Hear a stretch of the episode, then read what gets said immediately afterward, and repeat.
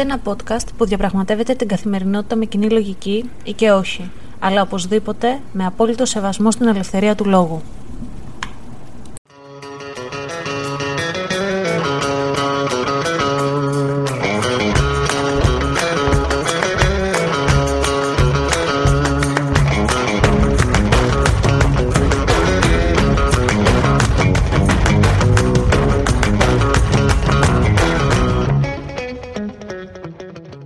Καλησπέρα σας, είμαι η Αναστασία. Καλώς ήρθατε σε ένα ακόμα επεισόδιο αυτού του podcast, του Common Sense Diary. Και πριν πάμε στο σημερινό θέμα, θα ήθελα να σας ευχαριστήσω πάρα πολύ που μοιράζεστε αυτό το podcast με τους φίλους σας, την οικογένειά σας, τους γνωστούς σας.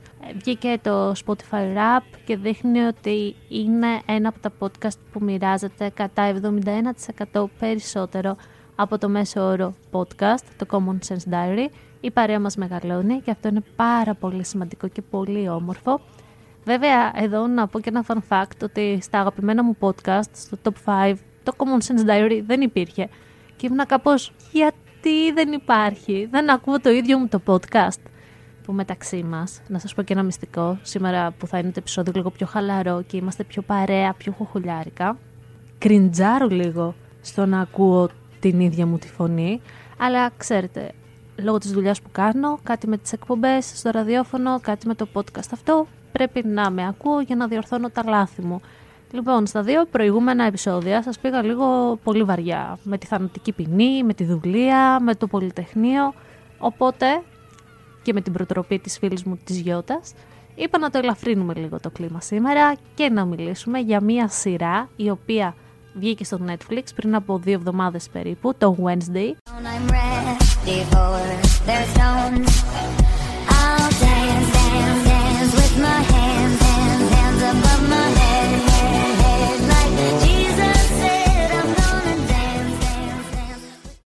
σε σκηνοθεσία Tim Burton και μας κατέπληξε, κατέπληξε τα πλήθη. Γενικότερα για εμένα ο Tim Burton είναι ένας σκηνοθέτης τον οποίο τον αγαπώ τον εκτιμώ και μου αρέσει πάρα πολύ αυτή λίγο η σκοτεινή ματιά που έχει στις ταινίες του. Γιατί νομίζω ότι είναι και η πρώτη τηλεοπτική σειρά που κάνει ο Tim Burton και επίσης ήταν αυτός που πρότεινε και την Τζένα Ορτέγκα για το ρόλο της Wednesday Adams.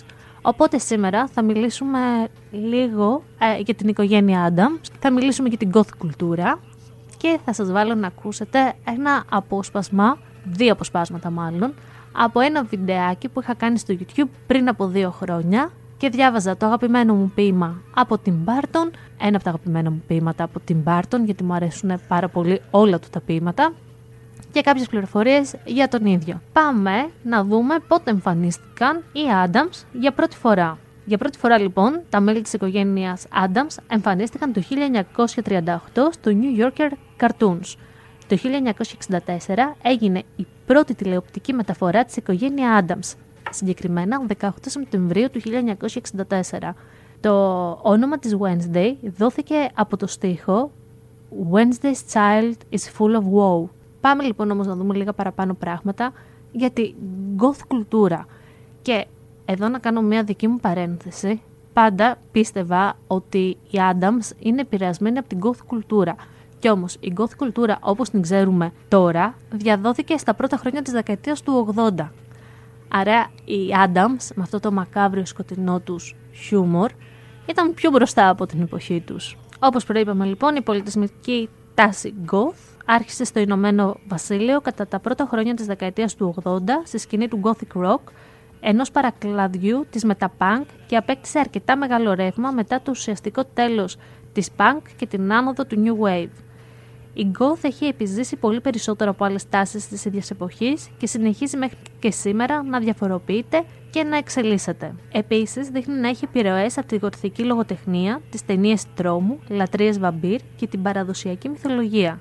Ενώ η goth μουσική καλύπτει διάφορες μορφές, όμως για τους περισσότερους καλλιτέχνες της υπάρχει μια κλίση προς ένα σχετικά πένθυμο και επαναλαμβανόμενο ήχο με απεσιόδοξους στίχους. Η goth μόδα δίνει έμφαση στην εικόνα του ανδρόγυνου στα ρούχα της εποχής του Μεσαίωνα, της Αναγέννησης και της Βικτοριανής εποχής ή έναν συνδυασμό αυτών. Η στερεοτυπική εμφάνιση του κινήματος παραπέμπει σε κάτι μυστηριώδες, τρομακτικό, σκοτεινό και εξωτικό. Γενικότερα, όταν ήμουν μικρότερη, εμένα όλο αυτό το gothic look με τρόμαζε λίγο. Μου φαινόταν πολύ ξένο, πολύ απόκοσμο, αλλά πάμε να δούμε τι σημαίνει ο όρος goth. Αρχικά ο όρος goth αναφερόταν σε γερμανικές φυλές, οι οποίες επικράτησαν και ήλεγχαν το μεγαλύτερο μέρος της Ευρώπης τα μεσαιωνικά χρόνια. Ήταν το όνομα των Οστρογότθων και των Βυσιγότθων, οι οποίοι έζησαν κοντά στα σύνορα της Ρωμαϊκής Αυτοκρατορίας και στη συνέχεια τα διαπέρασαν. Οι Βυσιγότθοι πέρασαν από τη Ρώμη και εγκαταστάθηκαν στην Ισπανία και στη Γαλλία, ενώ οι Οστρογότθοι εγκαταστάθηκαν στην Ανατολική Αυτοκρατορία, αλλά αργότερα εισέβαλαν και στην Ιταλία. Έτσι, ο όρος Goth έγινε συνώνυμος με τη λέξη βάρβαρος. Όπως συνέβη με τις περισσότερες γερμανικές φυλές που έζησαν κοντά στα ρωμαϊκά σύνορα, έτσι και οι Γότθοι προσιλητίστηκαν από τον παγανισμό στον Ορθόδοξο Χριστιανισμό, ενώ η Ρωμαϊκή Αυτοκρατορία ασπάστηκε τον Καθολικό Χριστιανισμό. Κατά τη διάρκεια τώρα της αναγέννησης στην Ευρώπη, η μεσαιωνική αρχιτεκτονική ονομάστηκε Gothic, καθώς θεωρήθηκε βάρβαρη σε σχέση με τη μόδα που υποκρατούσε εκείνη την εποχή. Η λέξη δηλαδή αναφερόταν σε ένα είδος τέχνης και αρχιτεκτονικής και ήταν αρχικά μια ορολογία που χρησιμοποιούταν από ανθρώπους στη διάρκεια της αναγέννησης για να δείξουν την περιφρόνησή τους για το κακόγουστο και το σκοτεινό πολιτισμό των Γότων συγκρίνοντάς με τον δικό τους. Και αυτό ακουμπάει λίγο κατά την προσωπική μου άποψη και στη σύγχρονη εποχή που κάτι γκόθο, σκοτεινό, με αυτά τα περίεργα παπούτσια που φορούν, τα μαύρα, το τόσο eyeliner, ε, την τόση σκοτεινιά, τους θεωρούν ότι είναι κάτι το εξωπραγματικό, ότι είναι κάτι το σατανιστικό, το μυαρό, κάτι το περίεργο. Τέλος πάντων, βέβαια πάντα υπήρχε μια γοητεία με τη σύγκριση του καλού και του κακού, με το θάνατο και με τη μάχη ανάμεσα στην αγνότητα και τη διαφθορά και είναι κάτι που οι γκοθάδες το αντιπροσωπεύουν σε πολύ μεγάλο βαθμό και αρκετά καλά. Επίσης, να ξέρουμε ε, και να τονίσω κιόλας ότι σαν τρόπο ζωής το Gothic έχει διαφοροποιήσεις όπως διαφορετική είναι και ο παδί του. Δεν είναι δηλαδή ένα είδος μόνο. Δεν υπάρχει ένα κοινό στερεότυπο, ένας τρόπος ένδυσης όπως υπήρχε στο παρελθόν. Και ούτε όλοι οι Goths είναι καταθλιπτικοί, ούτε όλοι τους δίνονται στα μαύρα ή ακούνε την ίδια μουσική ή υιοθετούν τους ίδιους τρόπους έκφρασης. Αυτό κάνει την ανείχνευση του Goth κάπως δύσκολη και μας μπερδεύει, μη ξέροντας από πού να ξεκινήσουμε, αλλά αυτές οι διαφοροποιήσει είναι ένας καθοριστικός παράγοντας. Σίγουρα όμως, ένα καθοριστικό στοιχείο του Goth είναι η ανάγκη να παίρνουμε τη σκοτεινή φύση που βρίσκεται μέσα σε όλους μας και να τη βγάζουμε στο φως, έτσι ώστε να την αναγνωρίζουμε και να την κάνουμε αναπόσπαση στο κομμάτι μας είτε για το καλύτερο είτε για το χειρότερο. Ποια είναι όμως η σημερινή gothic κουλτούρα; Λοιπόν, αυτό δεν μπορούμε να το προσδιορίσουμε 100% καθώς όπως προείπα, ο όρος goth σημαίνει κάτι το διαφορετικό αναλόγως με τον κάθε υποστηρικτή. Παρένθεση εδώ μπορείτε να μετρήσετε πόσες φορές έχω πει σε αυτό το επεισόδιο τον όρο goth. Κλείνει παρένθεση. Πολλοί υιοθετούν κάποια συνήθιστη μόδα με σκοπό να ξεχωρίσουν από το κοινωνικό σύνολο. Άλλοι, βέβαια, πάλι δίνουν μεγαλύτερη έμφαση στην καλλιέργεια του εσωτερικού τους κόσμου, στη μόρφωσή τους και στην ενασχόλησή τους με τη λογοτεχνία, την ποίηση και με τον κινηματογράφο. Και εδώ έρχεται ο αγαπημένος μου, ο λατρεμένος μου, όπως είπα τόσες φορές σε αυτό το επεισόδιο, Tim Burton, ο οποίος έχει γράψει ένα φοβερό βιβλίο, ο μελαγχολικός θάνατος του Στριδάκη, που σας προτρέπω να πάτε να το αγοράσετε. Νομίζω υπάρχει πλέον σε ελάχιστα αντίτυπα. Και πάμε να ακούσουμε το μουμιάκι. Δεν ήταν ροζ και απαλό, κανονικό παιδάκι. Ήτανε κούφιο και ξερό, ένα άσχημο μουμιάκι. Αχ πείτε μας καλέ γιατρέ, τι έχει το καημένο κι είναι απ' τα νύχια στην κορφή με γάζι στυλιγμένο. Δεν έχει αίμα, είπε αυτός, ούτε και σπλάχνα άρα, το γιόκα σας τον χτύπησε τον Φαραώ η κατάρα. Ζήτησαν και τη γνώμη άλλων εννέα γιατρών. Όλοι είπαν πως τους θύμιζε έβριμα ανασκαφών. Σκέφτηκαν μήπως έπασχε από μια σπάνια ψύχωση, μα τελικά αποφάνθηκαν συνήθις με την ψύχωση. Με τα παιδιά της γειτονιάς έπαιξε μια πρωία, αρχαίο παιχνίδι ξακουστό, την παρθενοθυσία. Με αυτά πήγαν και φώναξαν γονείς και αστυνομία και το μουμιάκι έμεινε μόνο και δακρυσμένο, μετά από λίγο αισθάνθηκε έντονα πεινασμένο. Πήγε λοιπόν στο σπίτι του να φάει δημητριακά, ζαχαρωμένα φύλλα από φυτά Αιγυπτιακά. Μια μέρα μαύρη και σκοτεινή, μέσα από την καταχνιά, σκυλάκι βρήκε όμορφο με μούμια στη φτιασιά. Στο μούμιο σκυλάκι του πήρε μια λυσίδα Του φτιάξε και σκυλόσπιτο, ίδιο με πυραμίδα. Αργά ένα απόγευμα, κόντευε να βραδιάσει, βγήκε με το σκυλάκι του μια βόλτα να ξεσκάσει. Το πάρκο ήταν έρημο, μα άκουσε γελάκια. Και είδε πως πάρτι έκαναν κάτι μεξικανάκια. Εκεί που παίζαν τα παιδιά και έκαναν φασαρία, είδαν κάτι που μοιαζε με πολυτραυματία. Ω, μια πινιάτα! φώναξε μια από τις κοπελίτσες. Για πάμε να τη σπάσουμε, θα έχει καραμελίτσες. Με ρόπαλο του μπέισμπολ του ανοίξαν το κεφάλι και εκείνος παραδόθηκε στου όσυρη την αγκάλια.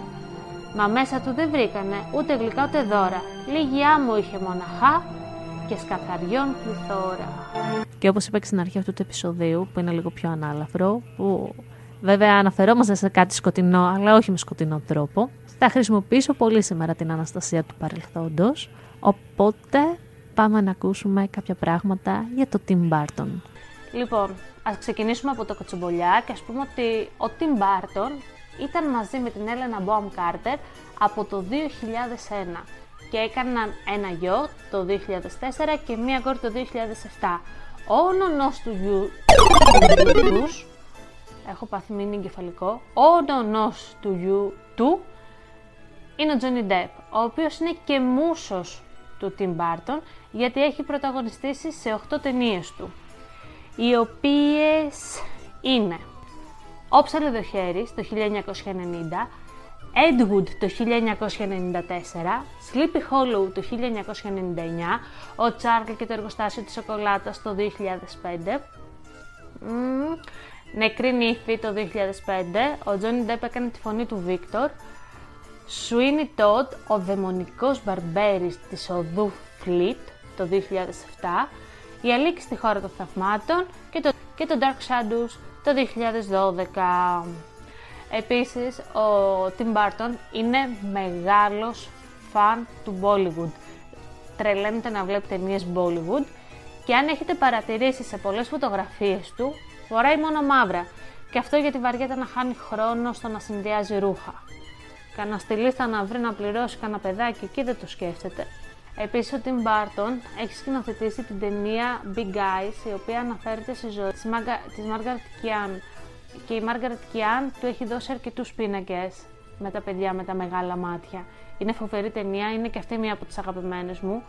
Οπότε σας προτείνω να πάτε να τη δείτε ανεπιφύλακτα. Δεν είναι spooky, δεν είναι Halloween ταινία, αλλά αξίζει να δείτε τη ζωή αυτής της ζωγράφου. Ο Tim Burton έπαιζε πόλο και κολυμπούσε για το Λύκειο του Μπέρμπακ στην Καλιφόρνια. Ωραία, αυτό ποτέ δεν περνούσε από το μυαλό μου ότι αυτός ο άνθρωπος θα είναι κολυμβητής. Και πολίστας. Επίσης είχα κάπου διαβάσει ότι ο Spielberg τον ήθελε για την ταινία των Gremlins, αλλά τότε ο Tim Burton δεν είχε κάνει μια ταινία μεγάλου μήκους, οπότε τον απέρριψαν έχει δηλώσει ότι ποτέ δεν θυμάται τα όνειρά του, εκτός από κάποια όνειρα, πέντε όνειρα για την ακρίβεια, που είχε ως έφηβος με ένα κορίτσι που αγαπούσε εκείνη την εποχή ε, και με το δωμάτιο των γονιών του. Μένει στο Τζάι στην Καλιφόρνια και στη Νέα Υόρκη.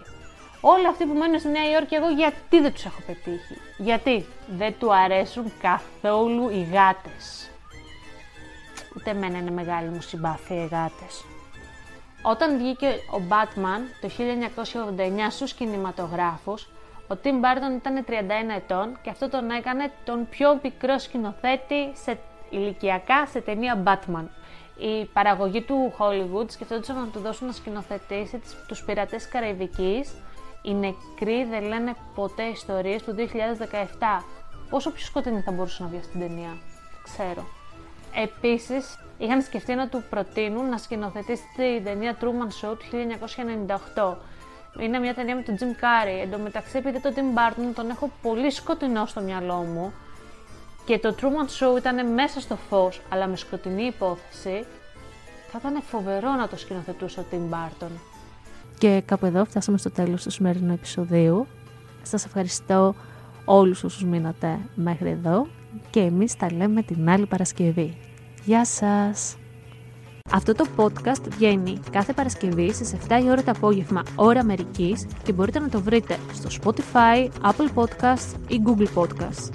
Μπορείτε να μας ακολουθήσετε και στο λογαριασμό μας στο Instagram common κάτω παύλα sense κάτω παύλα diary όπου περιμένουμε τις απόψεις σας αρκεί να γίνονται με σεβασμό και να έχουν επιχειρήματα.